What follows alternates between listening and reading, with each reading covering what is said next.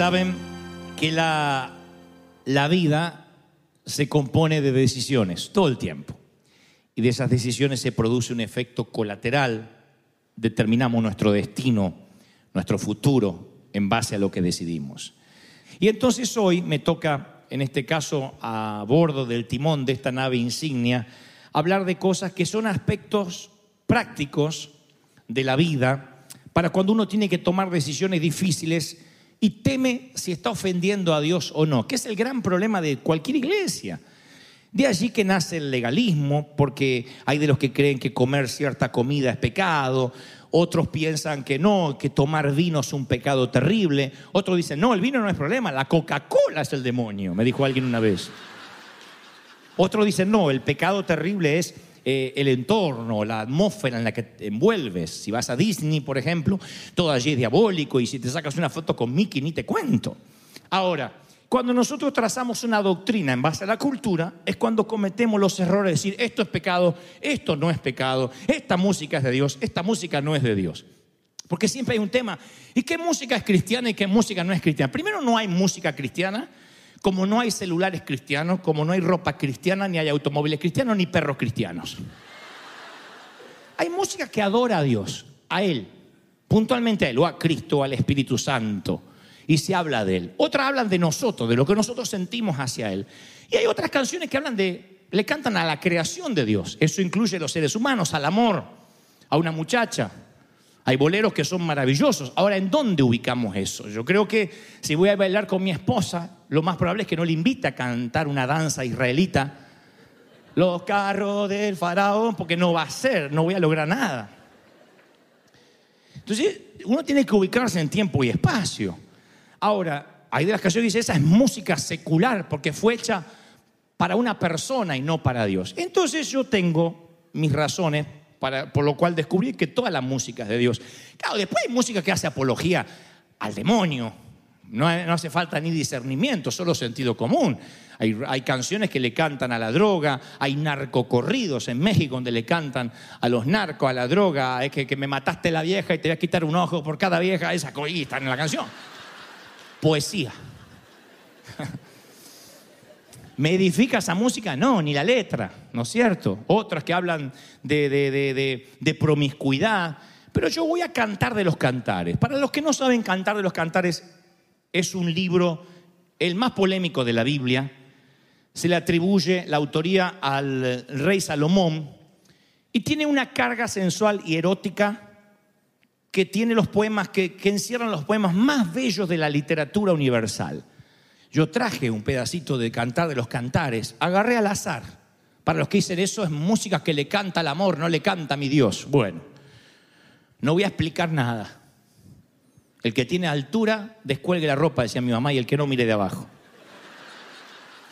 Tus labios destilan miel virgen, debajo de tu lengua esconde miel y leche. Mi amado metió la mano por el hueco de mi cerradura y mis entrañas se estremecieron. Amén.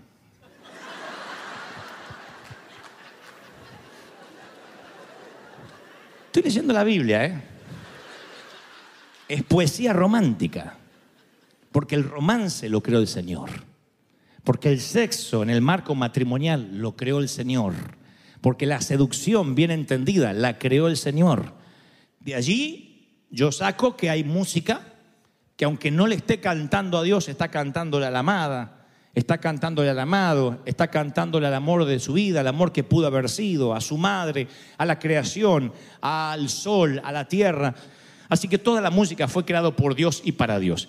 Digo esto porque tiene que ver con cada, con cada atmósfera, con lo que querramos lograr. Tú puedes bailar con tu esposa un bolero romántico, tú puedes bailar un tango si te gusta, y eso no va a hacer que un rayo te caiga del cielo y te fulmine. Y ustedes han visto acá en la iglesia que yo he dicho muchas veces, llorar y llorar, porque hay un mexicano o hice una broma, y al minuto estábamos orando y nadie aquí sintió que la presencia de Dios se fue o que dejamos de ser santos, porque tiene que ver con la intención, es como las palabras. Las malas palabras no son malas en sí mismas, las palabras no hay palabras malas porque las palabras no mataron a nadie. Hay malas intenciones, yo puedo decirte, Dios te bendiga. Y te mandé, ¿sabes hasta dónde te mandé, no? Al otro lado de la frontera de Tijuana. Tiene que ver con la intención con la que decimos las cosas, ¿no es cierto? Entonces, ¿dónde está el pecado? Ahí es cuando dicen algunos, bueno, eh, es que hay que ver qué es bíblico y qué no. Pablo le dice a Roma, ¿tienes tu propia fe, tus convicciones? Bueno, tenla para contigo, no se las impongas a los demás. Bienaventurado el que no se condena a sí mismo en lo que se aprueba. Pero el que duda sobre lo que está comiendo o lo que está celebrando es condenado porque no lo hace con convicción, con fe. Y todo lo que no proviene de fe es pecado. Ahí Pablo dice qué es el pecado. El pecado pasa por la conciencia. Hay gente que dice, yo sé que si como puerco estoy en pecado. Nadie no va a entrar al cielo porque comió cerdo. Nadie. La palabra relata que el Señor dice, no llames inmundo a lo que yo santifiqué. Entonces, hay de las personas que dicen, yo quiero que me demuestren qué es bíblico y qué no es bíblico.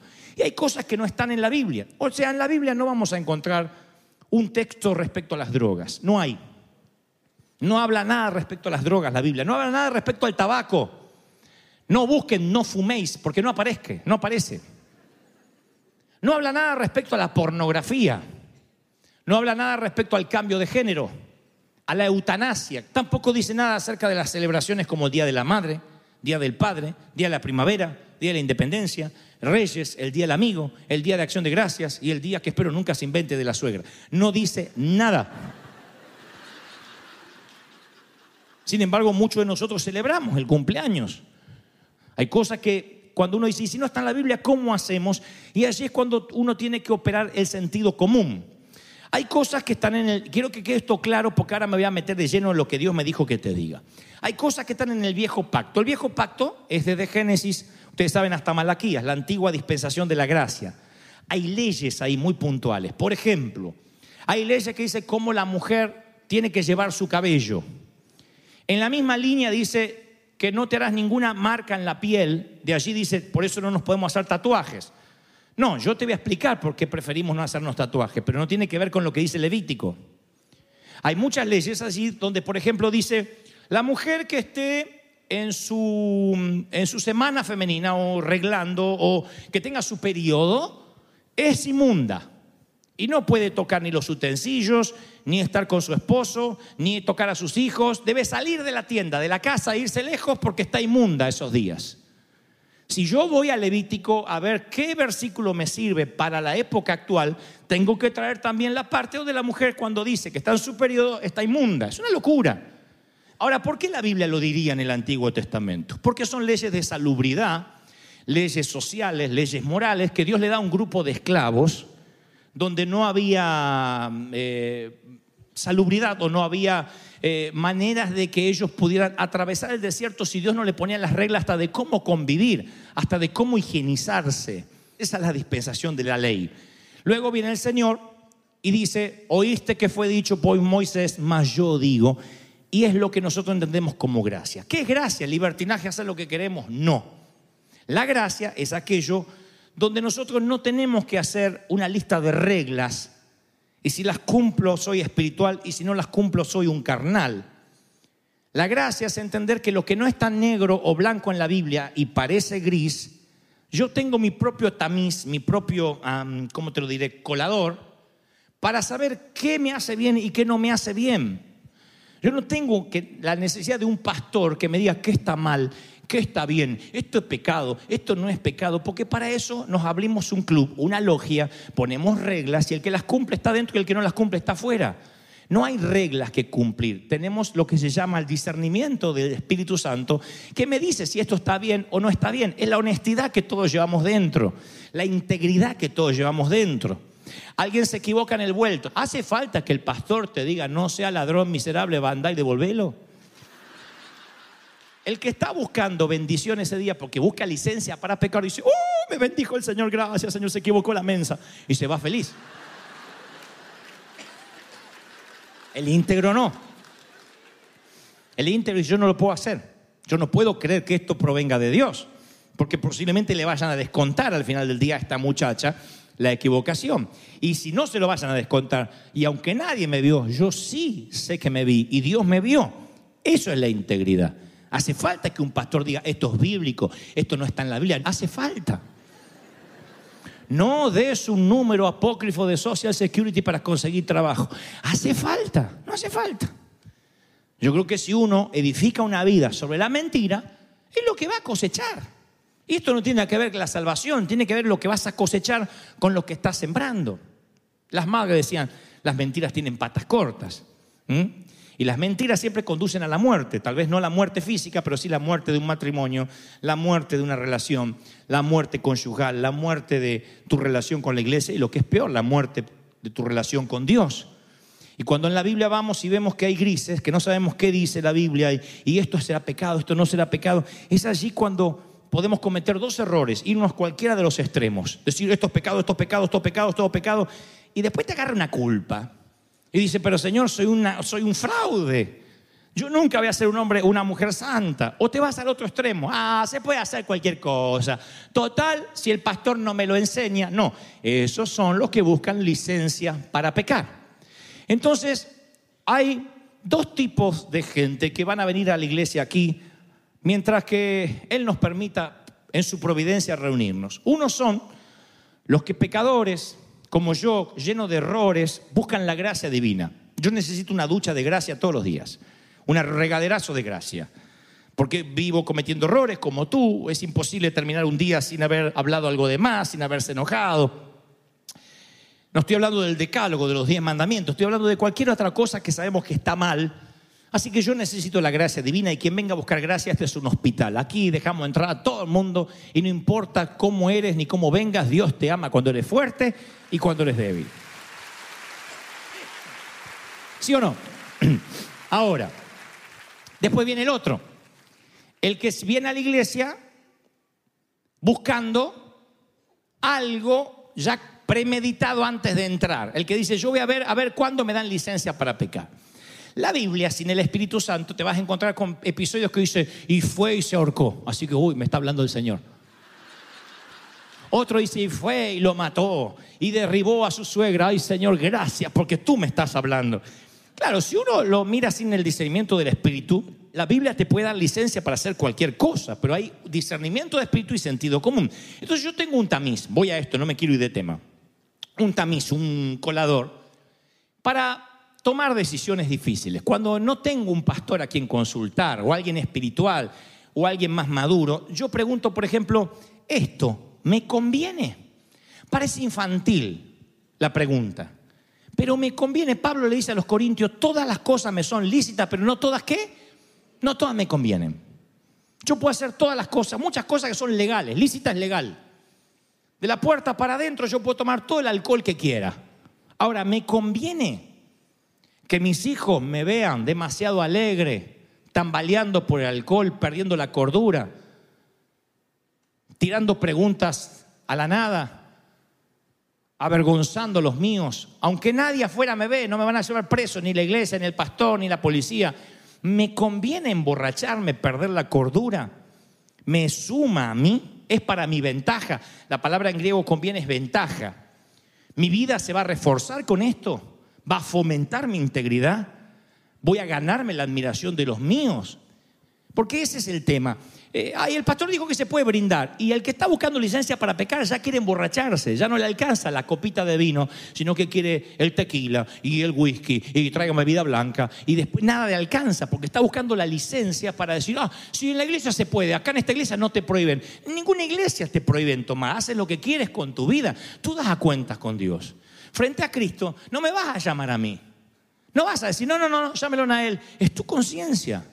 Es el Espíritu Santo. Yo trato de predicarle a una iglesia madura, que sepa, qué decisiones tomar. Entonces, si tienes un problema con el alcohol, ni lo mires al vino, ni lo mires. Brinda con jugo de naranja y te vas al baño seguido. Si tú dices, no, yo me controlo, yo tomo mi copita para, para el corazón, para lo que sea, listo, nadie te va a juzgar, es tu problema con el Señor pero es un tema de conciencia, dice Pablo. Si sientes que eso te trae culpa, no lo hagas. Pero la primera pregunta es esto, ¿me conviene? La segunda es, ¿esto me edifica? Pablo dice, todo me es lícito, pero no todo me edifica. Cuando habla de edificación, habla literalmente de eso, de, no sé, en la educación, en tu dieta de lectura. Tienes que decir, che, estoy leyendo más. Menos Netflix, más lectura. Otros dicen, voy a edificar mi dieta. Estoy comiendo muchas porquerías porque trabajo mucho, paro los drive-thru, paro todo, todo es comida chatarra y si no es hamburguesa es el pollo frito y si no el pollo congelado. Y algún día vas a lamentarte cuando estés en una cama de hospital o cuando dependas de insulina o dependas de eh, eh, antibióticos o de medicamentos de por vida. ¿Por qué no me cuide? ¿Por qué no previne?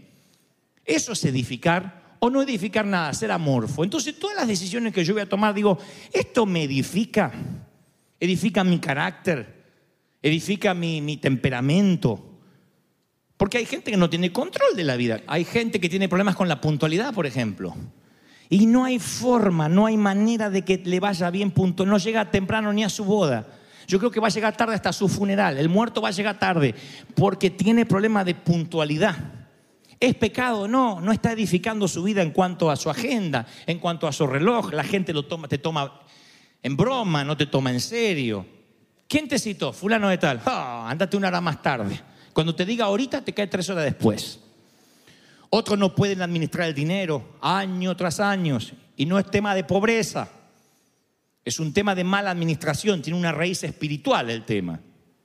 Entonces pasan los años y siempre está endeudado. Por más que le aumenten salario, pida préstamo, aumenta su ingreso y aumenta sus gastos.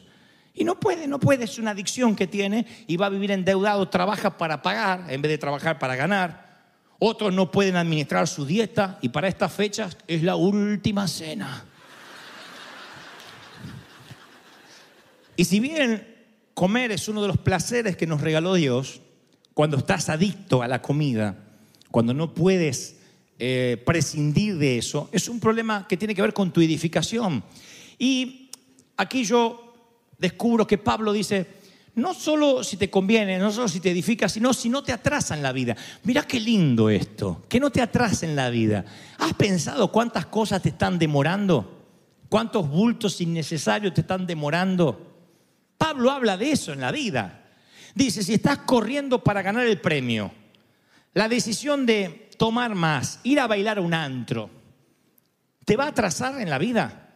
Dice, despojándonos de todo peso y del pecado que nos asedia, corramos la carrera que tenemos por delante. Noten que Pablo dice peso y pecado. Voy al griego a ver qué quiere decir con peso y dice bulto. O sea, que en cierto nivel de la vida ya el problema no es el pecado, sino los bultos inútiles que distraen tus propiedades, tus prioridades, perdón, que distraen tu, tu, tu organigrama de vida. Entonces hay cosas que no hay que preguntar, ¿es pecado o no es pecado? Sino, ¿esto es peso para mi vida o no es un peso? ¿Esto me retiene, me tira para abajo? ¿Es un ancla o una vela que me eleva? Hay relaciones tóxicas que te tiran para abajo como un ancla. ¿Cuántas ¿Cuántos muchachos o muchachas hemos conocido que eran una campanita? Se ponen de novio y los perdemos. Andan amargados. Eh, pasa que él me cela. Pasa que así peleamos. Y le andan con una cara de culto. Porque se pusieron de novio con la persona equivocada. Porque todo es pelea, todo es discusión. Entonces uno tiene que decir, a ver, ¿es pecado que salga con este? No. Pero a lo mejor es un bulto innecesario. A lo mejor es una carga que no tengo que tener en este momento de mi vida. Esas son las preguntas que yo tengo que hacerme. A lo mejor esto no lo necesito ahora y tengo que viajar liviano, elevarme a las alturas. ¿Sí? Cuando uno se pregunta, ¿esto es pecado? ¿No es pecado? Es porque está en un nivel muy precoz, muy infantil. Pero cuando uno dice, ¿esto me carga o no me carga? Es porque opera el sentido común para saber si me hace bien o no me hace bien. ¿Esto me domina? Otra gran pregunta. Pablo dice, todas las cosas me son lícitas, más yo no me dejaré dominar por ninguna.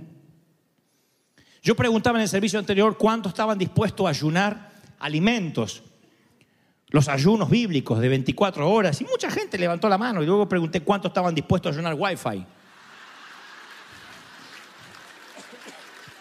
¿Cuántos estaban dispuestos a ayunar internet, celular?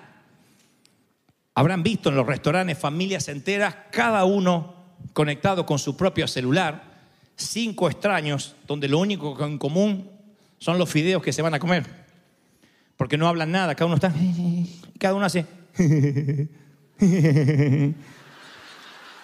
¿Y eso qué es? Una adicción. Entonces te domina. Si te domina, estás tan en problemas como un alcohólico. ¿Cuál es el problema del alcohólico? Que el alcohol lo domina. Digo, puedo entender que alguien diga, bueno, a mí me gusta tomar mi copita de vino, pero ¿y si no hay? ¿Podrías prescindir o te volverías loco? La infidelidad en un matrimonio no es solamente cuando se involucra una tercera persona, la infidelidad también es cuando estás adicto a algo de lo cual no puedes prescindir, llámalo fútbol, wifi, lo que sea. Para eso yo no necesito la Biblia. Yo tengo que decir, a ver, esto trata de ocultar mi verdadero deseo. Dice Pablo, dice Pedro, no como los que tienen la libertad como pretexto para hacer lo malo. Ah, entonces sí hay gente que busca licencia para pecar. ¿Me puedo tatuar? ¿Me puedo hacer un tatuaje? ¿Puedo ir a bailar un antro? Porque el pastor dijo que se puede bailar. ¿Puedo bailar un antro? ¿Puedo, puedo, puedo, puedo drogarme? ¿Puedo tomar vino? Porque el pastor dijo que se puede emborrachar. Porque lo que está buscando es gana de pecar. Es, ¿qué tan lejos puedo ir y todavía seguir perteneciendo a este club? ¿Qué puedo estirar el elástico y que Dios no me castigue? Eso es lo que está haciendo. Está diciendo, ¿qué tan lejos puedo ir? Es como que yo me esté casando y diga, perdón, pastor, cuando usted dice fidelidad, ¿a qué se refiere? ¿Qué tan, tan fiel?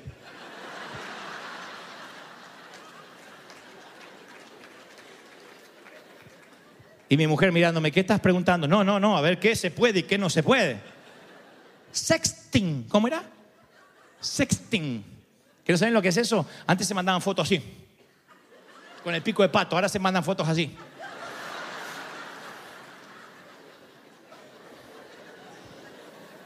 Que no- ni por error me aparezca un trasero de eso en el celular. Satanás.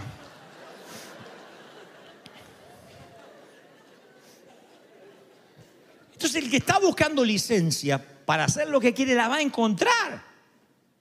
Porque no va a encontrar en la Biblia y no bailaréis. Sí, David danzaba y bailaba. Sí, podemos cambiar las palabras. Una cosa la danza, otra cosa la baile. No, David bailó. El tema es dónde, la atmósfera. Yo creo en el poder de la atmósfera.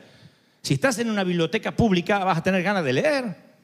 Si estás en, un lugar donde hay computadoras vas a querer comprarte algo electrónico. Si caminas por el mall vas a querer llevar algo. Si vas a un antro, lo más probable es que fumes. Lo más probable es que tomes alcohol. Lo más probable es que tengas algún encuentro promiscuo. Eso es lo más probable. ¿Por qué? Porque la atmósfera te va envolviendo. Una cosa que tú digas, bueno, yo voy a bailar con mi esposa, voy a bailar con mis hijos. Eh, Yo una vez conté que bailé en, en los 15 de una muchacha de la iglesia. Yo bailé cuando ella cumplió 15 años el bal de los 15. Otra cosa es que de repente armemos un baile, apaguemos todas las luces, pongamos reservados saquemos alcohol. Eso no va a producir edificación. Y para eso no necesitamos el FBI o el pastor. Diga, eso está mal. Yo me tengo que dar cuenta. Entonces yo le hago razonar a mis hijos, papá, ¿me puedo hacer un tatuaje para qué? ¿Es baja estima? Por lo general es porque no, porque se lo hizo también fulanito, se lo hizo. ¿Y para qué? ¿Qué te querés poner? Redimido por la sangre de Jesús, Juan 3 dice, ¿qué te querés poner? ¿Qué te querés tatuar? El nombre de la chica, ni loco. Después cambias de chica y ¿qué haces con la piel?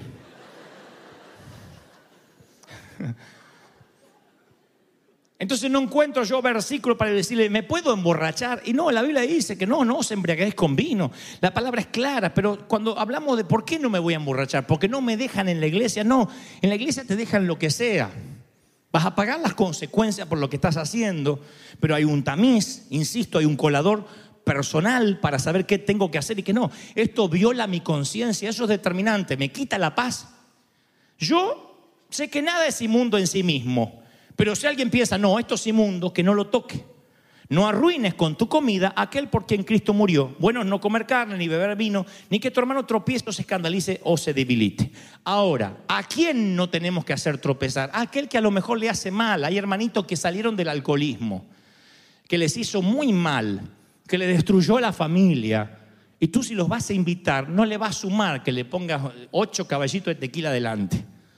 Vamos, que somos libres en Cristo, tú eres libre, el otro no. Termina con una borrachera que vuelve a lo que salió. Ahí es cuando yo tengo que cuidarme del otro, no por hipocresía, sino para que el otro no caiga, para que yo pueda ser ejemplo. Y además si tengo un tema de conciencia, porque hay gente que escucha a Luis Miguel y dice, me voy al infierno, voy al infierno, no lo escuches más. Después llegas al cielo, uy, esto es el infierno. No es el cielo, hijo. Ay, porque escuché a Luis Miguel, pasa, no sea menso. Ah, pero que te tienes allá. Hay cosas que tienen que ver con tu conciencia. Si te hace mal, si vienes de un estrato donde dice, no, a mí la música me hace mal, o a mí el alcohol me hace mal, o a mí el baile, entonces no lo hagas, no lo hagas, porque Pablo lo dice, si te, si te quita la paz, ya es pecado. No lo hagas. Hay gente que no lo puede hacer. Ahora, el que dice que permanece en él debe andar como él anduvo. Si coméis o bebéis, hacerlo todo para la gloria de Dios. Así que lo que vas a hacer, pregúntate, edifica, glorifica al Señor. Todo en la vida, lo que decidas, tienes que saber que algo te va a dejar. Siempre hay huellas de lo que tomes, de lo que bebas, de los noviazgos que tengas, de los besos que des. Decía en el servicio anterior que los jóvenes dicen, ¿y cuánto hay que besar a la novia? ¿Un picorete o una traquetomía de lengua?